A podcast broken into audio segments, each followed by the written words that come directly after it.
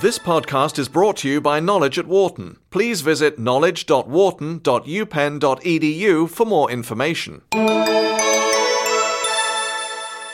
Progress toward unfettered international commerce stumbled last week with the collapse of the World Trade Organization's Doha talks, a seven year effort to establish new global trade rules. The lengthy talks, which commenced in Doha, Qatar, and ended in Geneva, were complicated by the rapid emergence of China and India as major economic powers, powers with commercial and strategic interests to protect and the clout to do so. It was far from clear in the aftermath of the collapse that the talks would resume in the foreseeable future. Some negotiators wondered if an agreement among so many nations was even possible. The fundamental reality is that it has become too complex, WTO General Director Pascal Lamy told the Financial Times.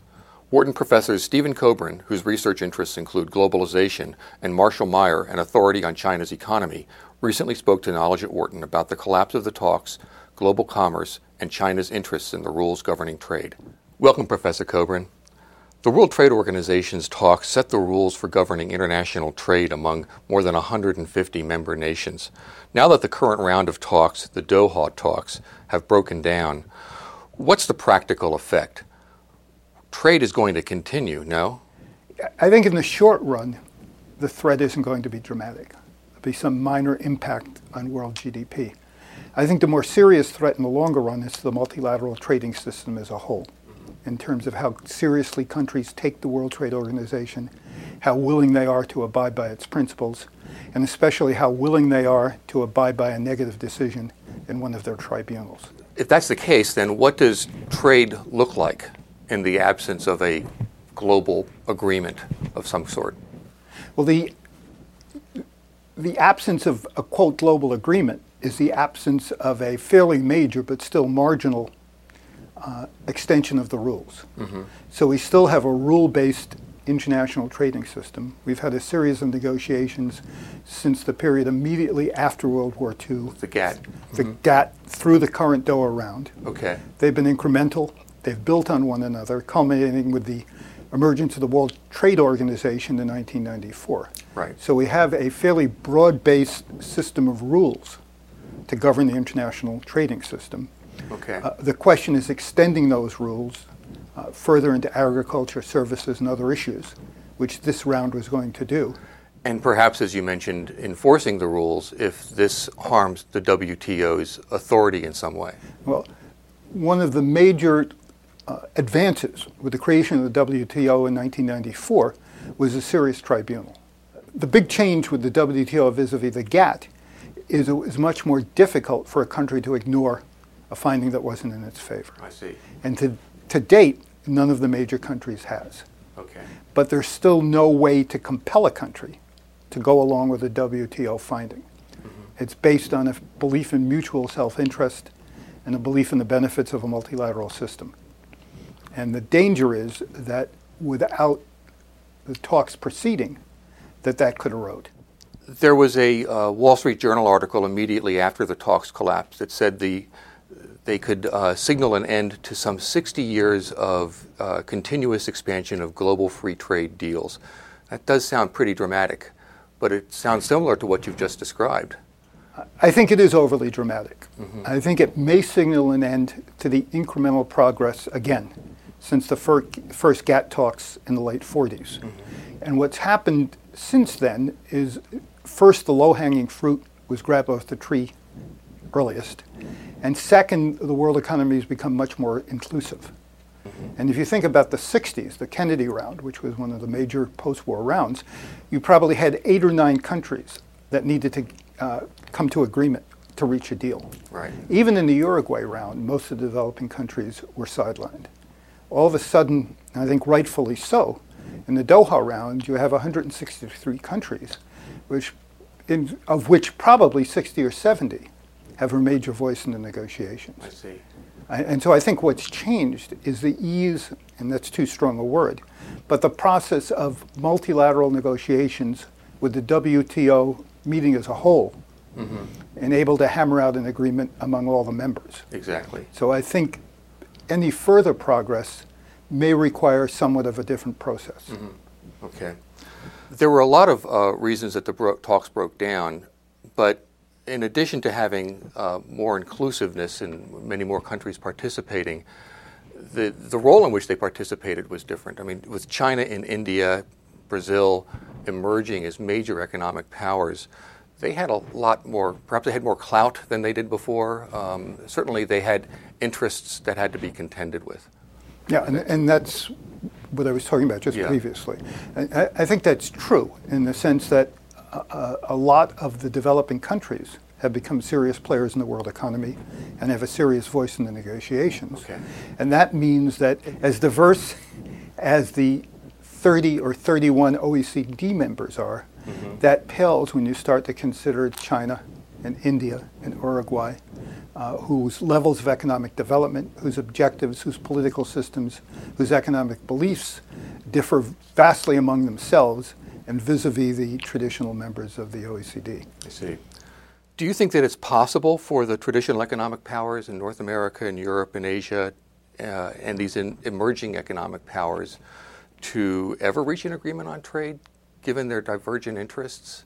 And, and especially under the rules of these talks, in which I believe any one member uh, can veto uh, a particular um, um, portion of the agreement uh, and make the whole agreement come to a crashing halt. I think, in effect, one member can veto it. I don't think that's what happened this time around. No, Okay. Uh, I think it may represent, as I said before, a change in the nature of process. The, the, our ability to reach a multilateral agreement on a wide uh, reaching set of issues among 160 different countries may be beyond our reach at this point. Uh, may not be possible. Uh, we may have to e- a, either A, negotiate on smaller pieces uh, among all of the countries, or B, even break down into regional negotiations, which then tend to come together in a community, uh, in a committee of the whole, oh, so that you achieve free trade on a regional level and then move to a global level. Uh, as I said before, we may have to break the negotiations down into smaller pieces. I think, the, to use the standard analogy, the bicycle will keep moving ahead but I think it's going to have to do it at a different pace and in a very different way. Given the change in the dynamic of the number of countries participating in the divergent interests, is there any reason to think that these talks would resume anytime soon in their in their current form, or do you think that some of the if they do resume, they'll resume in one form or another of some of the different um, uh, uh, scenarios that you've described, regional or or one, one measure at a time? Uh, they could resume. I think it would be very difficult to reach a broad based agreement mm-hmm. without some sort of major shock that mm-hmm. got everyone's attention uh, and, and, and forced people to make compromises and agree. I think what's much more likely is they, again, we take smaller pieces of the puzzle, solve those, and then stitch them together. Uh, do you think it is possible that the collapse of the talks um, in this particular round will energize free trade critics in the United States. It's always been everybody's favorite uh, whipping boy. Uh, I'm not sure that they need energizing. I think a lot of concerns about trade uh, revolve around the business cycle. Mm-hmm. Uh, and as times get more difficult, uh, I think more and more people will start to question the benefits of free trade, the value of outsourcing, the value of inward flows of investment. Mm-hmm. Uh, so the collapse of the talks certainly isn't going to help, but I suspect it's not going to be a major factor in energizing opposition to globalization or free trade. Trade's always been a tough issue for U.S. voters to resolve, uh, and it's likely that it's going to be an important issue in this fall's presidential election. On one hand, people generally understand that free trade in the long term is necessary to spread economic opportunity globally. But on the other hand, it can the, the long term can mean a very long time between paychecks. So it's tempting for politicians to latch on to free trade as an issue to beat each other over the head with. Do you think that, um, uh, well, if you were a voter or if you were giving advice to voters, um, how would you say they should approach this issue? I mean, how do you try to get a, a handle on the importance of free trade? I believe in an open economy that doesn't mean a lack of all regulation or restriction. Okay, in any open system, any country that's open to the world economy, there are going to be winners and losers. and that's clear. People are more concerned about the losers as they feel more threatened themselves economically. Uh, I think one of the things we need to do, which has been talked about for 50 years, is building more of a secure safety net for people who fall through the cracks of free trade. Mm-hmm. I think it may be beneficial to the economy as a whole, and it isn't clear in every instance, but I think generally it is true. Uh, it, free trade doesn't represent a gain for any individual or every industry. And I think there have to be, has to be more attention paid to su- providing some form of support for those who lose jobs, uh, need retraining, need temporary employment, uh, unemployment payments, and the like. Thanks for joining us, Professor. Uh, when we first asked you about your reaction to the collapse of the trade talks, you said that China wants to protect its inefficient farmers. What about their agricultural system is inefficient? Well, you know, China still has more farmers, uh, more rural population than urban population. Last numbers I saw 42% urban, 58% rural. Mm-hmm. Uh, rural population is shrinking maybe 1% a year, which is a very, very dramatic rate of mm-hmm. urbanization mm-hmm. given the size of the country, but still, huge rural population. Now let's look at Chinese geography. Um, you got 1.3 roughly billion people, 58% are rural. That translates into roughly 770 million quote rural residents. They live in very high density. Almost all of them in an area that's like the U- equivalent to the U.S. east of the Mississippi River. So you've got a lot of rural pop. You've got large, large rural population mm-hmm. concentrated in a very small area. Some say that 40% of the world's farmers live in China. Maybe it's 38% today, mm-hmm. working 10% of the world's arable land. Now, this tells you that farm plots or rice paddies right. in China are very, very small. And they're not really conducive to consolidation, large scale farming. Because in the south of China, at least, Inner Mongolia would be a little different where they have grasslands, but, uh, uh, but the south of China, mm-hmm. much of this is terraced. This is historical. This has been going right. on for years. And it's very hard to convert terraced rice paddies into large, efficient farms. Mm-hmm. Um, so, consequences small scale, at least for grains, small scale production, okay. which by global standards is going to be inefficient. Absolutely, yeah. So, are there other geographic areas in China where agriculture could occur but does not? or is that just, or are the areas that are farmable being farmed? Um, we, most people in the U.S. don't realize that China's land mass is about the same as the U.S., mm-hmm. but two thirds of it's desert, or right. you know, mountain that you really can't do anything about. Mm-hmm. So the answer is, yeah, if they had a lot more water, and water is becoming a huge crisis in the north of China, mm-hmm. they're planning to divert water like the old Grand Canal you know, from, uh, from Three Gorges up north in China to relieve the pressures on the Beijing and Tianjin water supplies. No, no, no. They're losing through urbanization and desertification a lot of farmland. The obvious place would first be, again, try to get the grasslands of Inner Mongolia more productive, keep the sandstorms down, and then if they could find any water anywhere, begin to irrigate, say, Qinghai province mm-hmm. um, and uh, get some intensive agriculture, as Israel has done. They have Israel as a model. Mm-hmm. Um, but so far, their attempt to emulate that model has not been terribly successful. Okay. Is there a problem with uh, access to technology that, um, that American farmers have, or would the technology not make a big difference given the, the nature of the farming there? Well, it does make a difference, but in an area not critical to China. Mm-hmm. Okay. Small plot intensive agriculture is great for produce. And there's a very active, very profitable produce market in China. So, um, uh, and some of the produce is, is, high value, is exported, brings money into China. Mm-hmm.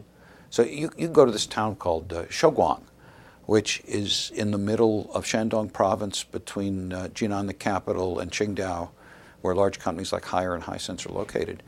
And you will see trucks from all over, this, all over China coming together and just, just, you've never seen so much produce in your life. And they have to move it very quickly because obviously it deteriorates. Mm-hmm. And uh, this is a city of about a town of about a million, you know, one traffic light, one movie theater. Uh, but um, you, you can see how active this, this, this kind of high value produce industry is in China. Mm-hmm. But that's not going to feed the masses of China. Right. No, what China needs is, is rice for the South, wheat, and also soybeans. And presently they're huge imp- they are importing huge quantities of these. But because of the price gap, um, even with elevated world prices, they've got to do something to protect their farmers. They've formerly used direct subsidies. Mm-hmm. But I think they want the right to impose tariffs if they think their domestic producers are going to be overwhelmed. And this is a matter of national self sufficiency, as mentioned to you earlier. Mm-hmm. Uh, China sees what's happening with petroleum in the United States. They don't want to be dependent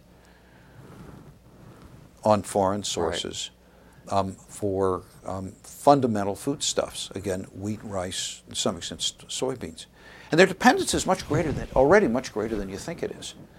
Because let's say they're importing 12% of their food supply, which I, I think is, is probably a good number to use as a rough number. Mm-hmm. Could be 10, could be 15, I'm going to say 12. Um, doesn't sound like too much.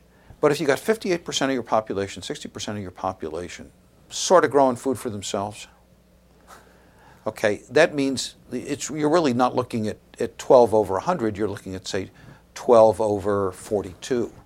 Mm-hmm. In other words, food that's in the market. And 12 over 42 is, is roughly 30% of the, of the food that's in the market right. is imported. And that means that they're just terribly vulnerable to global price fluctuations, at least in the urban areas of China. Mm-hmm.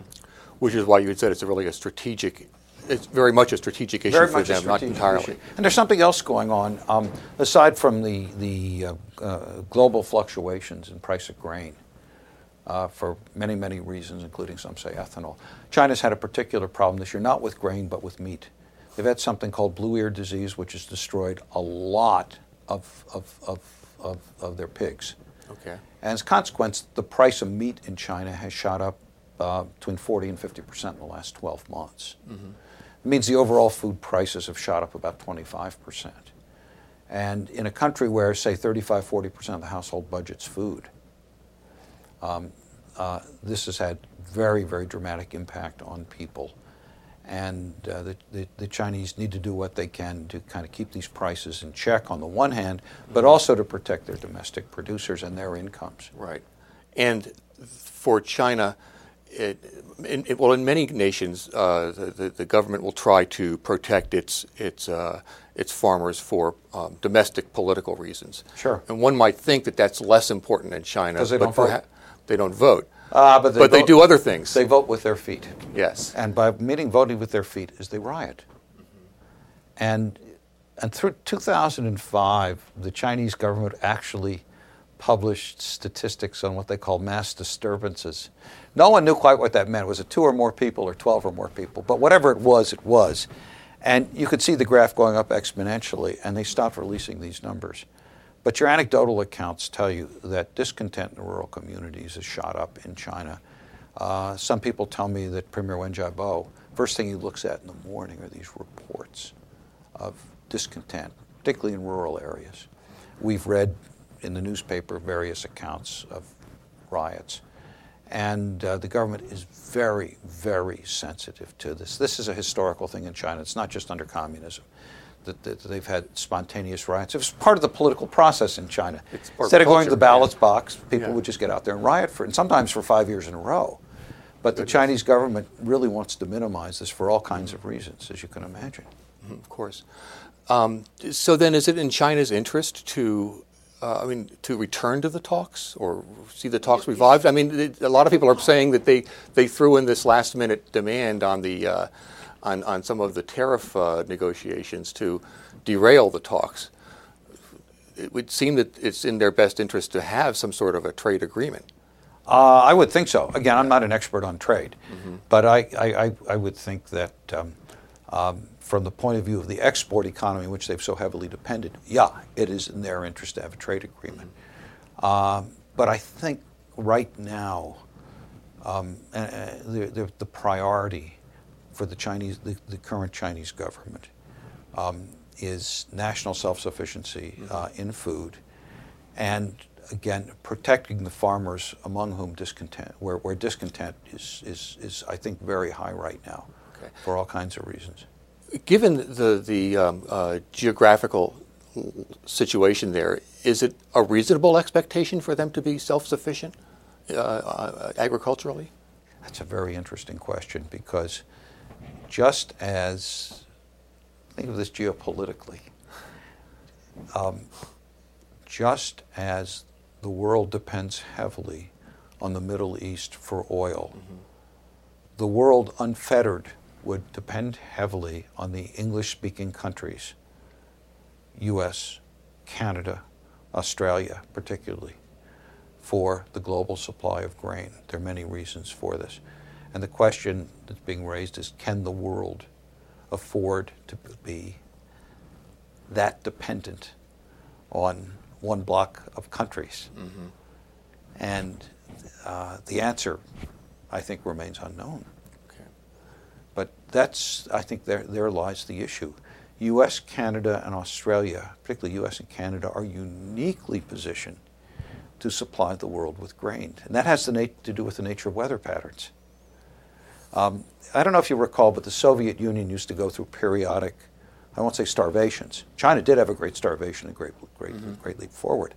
But Soviet Union used to have periodic food shortages, and it wasn't just due to socialism. See, if you look if you look at the crop bands in the Soviet Union, you know, the wheat's grown in the south, say in, in Georgia and Ukraine, so on and so forth, the crop bands run east to west. In the US and Canada, they run north to south. And that means, eh, look, you know, where's our wheat belt? Where's our corn belt? You can just see these vertical stripes across the map, US and Canada. So weather patterns shift, but you still get production. Right. Because That's not- somewhere, somewhere on the Somewhere you're getting production. Exactly. Okay, that doesn't happen in Eurasia. Much more vulnerable to climate changes. And China, in particular, as well as India, by the way, have another huge problem called water. The north of China, the wheat area, is arid. Desertification is happening. If you've ever been in Beijing in a, sands, in a sandstorm, you'll know what the word desertification means. You know, you know when they tell you that you know over a good weekend, 318,000 tons of sand were deposited in Beijing. Um, and it's not the kind of sand that you know it's in your kid's sandbox. I mean, this is the kind of stuff that when it gets into jet engines makes the engine manufacturers very happy. It's like throwing an abrasive into your vehicle's engine, right? Or in the aircraft engine. Um, when you see this happening, you know that their capacity to grow food is going to be constrained going forward unless either climate change reverses or they find some way to engineer water supplies in the north of China. I don't know the topography of India all that well, but I understand that there are similar problems in India. Certainly, yes. Okay. Well, this has been fascinating. Thank you so much for, for joining More than us welcome. today. It was fun. For more information, please visit knowledge.wharton.upenn.edu.